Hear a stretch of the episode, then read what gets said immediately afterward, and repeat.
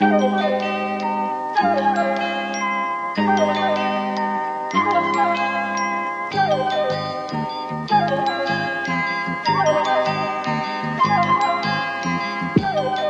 how HireVue sees itself in the long run of human history, because believe it or not, these criticisms that we're advancing have been advanced in the past. Um, and so they have a long blog post that starts out with a paragraph entitled From Natural Selection to Job Selection. Wow. Wowzers. Who's writing this? We love it, folks. Who's we right- absolutely love it. Who's writing the ad copy? Who's doing this? I Someone don't- who did really well on the test, clearly. Someone who has a lot of success genes. Someone, you know, the success is a recessive allele. It doesn't always pop up in the Punnett square. Jeez. Charles Darwin and Alfred Wallace's discovery in the natural world snowballed into other disciplines, psychology included. and it was never used to justify anything bad. If nature could select the best traits, why couldn't we do the same? Why couldn't psychologists do the same for employers? Why can't we do phrenology still? now, I think again, they may have anticipated this criticism, but they're also, like most tech people, supremely dumb. And so they've anticipated it poorly.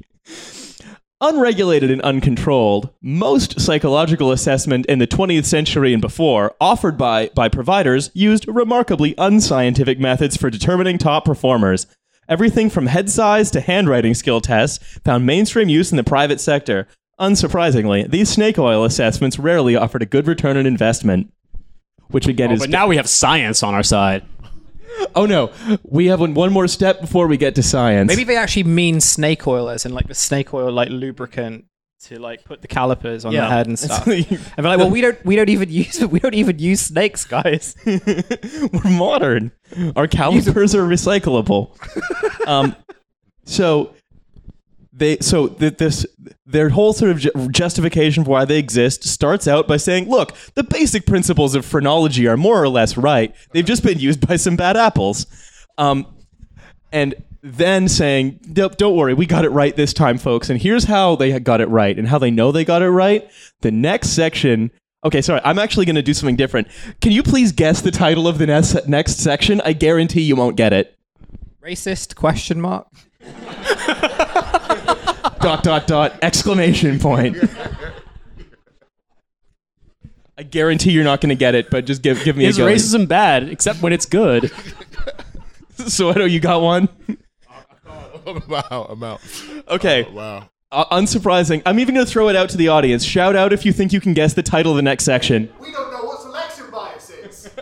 Uh, no, they claim to know what it is. Uh, no, uh, every everyone who has guessed is wrong. The next section is, of course, called the Civil Rights Act. And how to get around it. So basically, um, with the passage of the Civil Rights Act of 1964, the stage was set for a new focus in the assessment space. We finally removed bias from the selection process. when they made racism illegal. Yep. We never had a problem with it after that, of course. That's when it all went away. Yeah, in 1984 when racism was banned and there's not a problem anymore. Yeah. I was thinking. I was thinking of a more obnoxious reference of like when, w- much like Disney's Fern Gully, when they imprisoned racism inside a tree and just sealed it off forever. No one's been able to access it until now. On closer scrutiny, it had become apparent that some of the most popular um, pre hire assessment methodologies, such as multiple choice questionnaires and so on, discriminated based on race and gender. No. Never. Surely not after the Civil Well, go- Rights Act. Well, goddamn, folks! Who could have guessed that? I mean, this is legitimately the the, the, the 911 call. Hi, someone's trying to kill me. Like, how is that possible? Murder is illegal.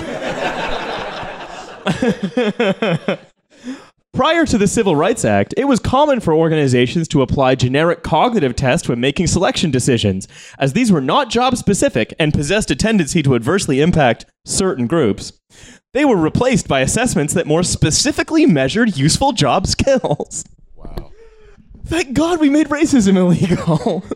you know, it's it, it, it hasn't been a problem since then. and it never will be again because it's the law. And we have a machine. We, we have an AI. You can talk to your phone, uh, which means that racism isn't a problem. A robot can't be racist because ev- because Siri answers to everyone except for Android users.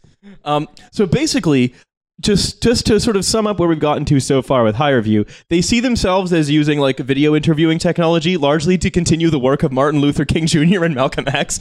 Um, but instead, it's by using your phone camera to determine your job suitability by like measuring the bridge of your nose or how enthusiastically you say something like, um, "Sometimes I think I'm too much of a team player." I have a dream. Indeed. In a lot of ways, it's like fucking worse than the like the old like phreno- ph- like phrenology tests, right? Because it's basically like they're arguing that because we've eradicated things like multiple choice tests and like actual brain measurement, that um you know uh that everything's fine because it's just going to be like a person to person interview. As if, and as like one of the audience members said, like as if selection bias isn't a thing, and that we eliminated it. You know, in 1984, as George Orwell said. But also the Um, idea that like it doesn't even matter what it is that you're saying. It's like, do the muscles in your face move in the correct way? By the way, we only tested this on white people.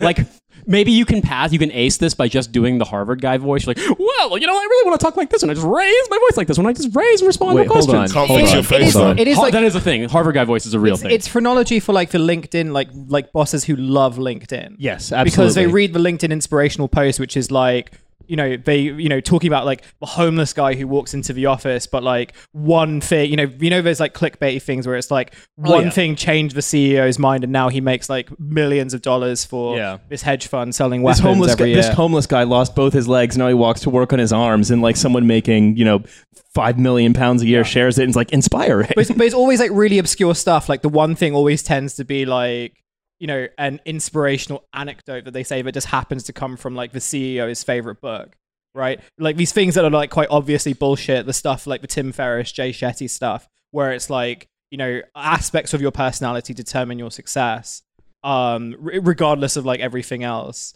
Well, what I what I like about this most, um, veering into the serious for just a moment, is that what I find so creepy about it is that it turns you as a person into like an object of research. So you have no idea what you're being measured on. You're just being studied according to some inscrutable, bizarre criteria that you couldn't possibly understand and you can't possibly shape your answers to. And instead, it's just going to be like, mm, I don't think he was telling the truth when he said that you know stacking boxes was his passion.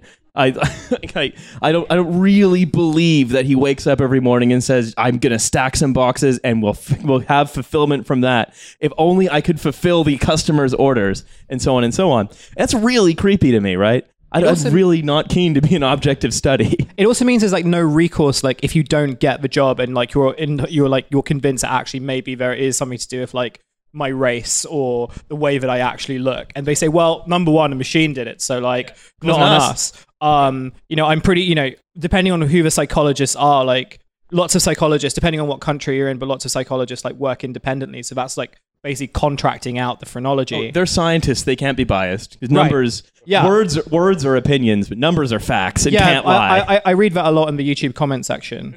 Um, you know, but you know, and how the fuck do you like sue this company, especially if this company is just like third party software? So it's like, well, the company made the decision. We aren't we aren't liable for like our weird phrenology tests, and also we own every kind of measurement of your cranium.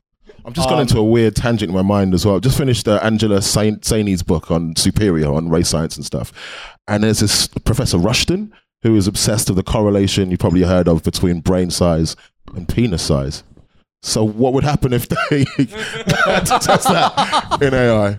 Presumably they could add, you know, algorithmic cameras Higher and view stuff. to- brazzers. yeah, they. Can.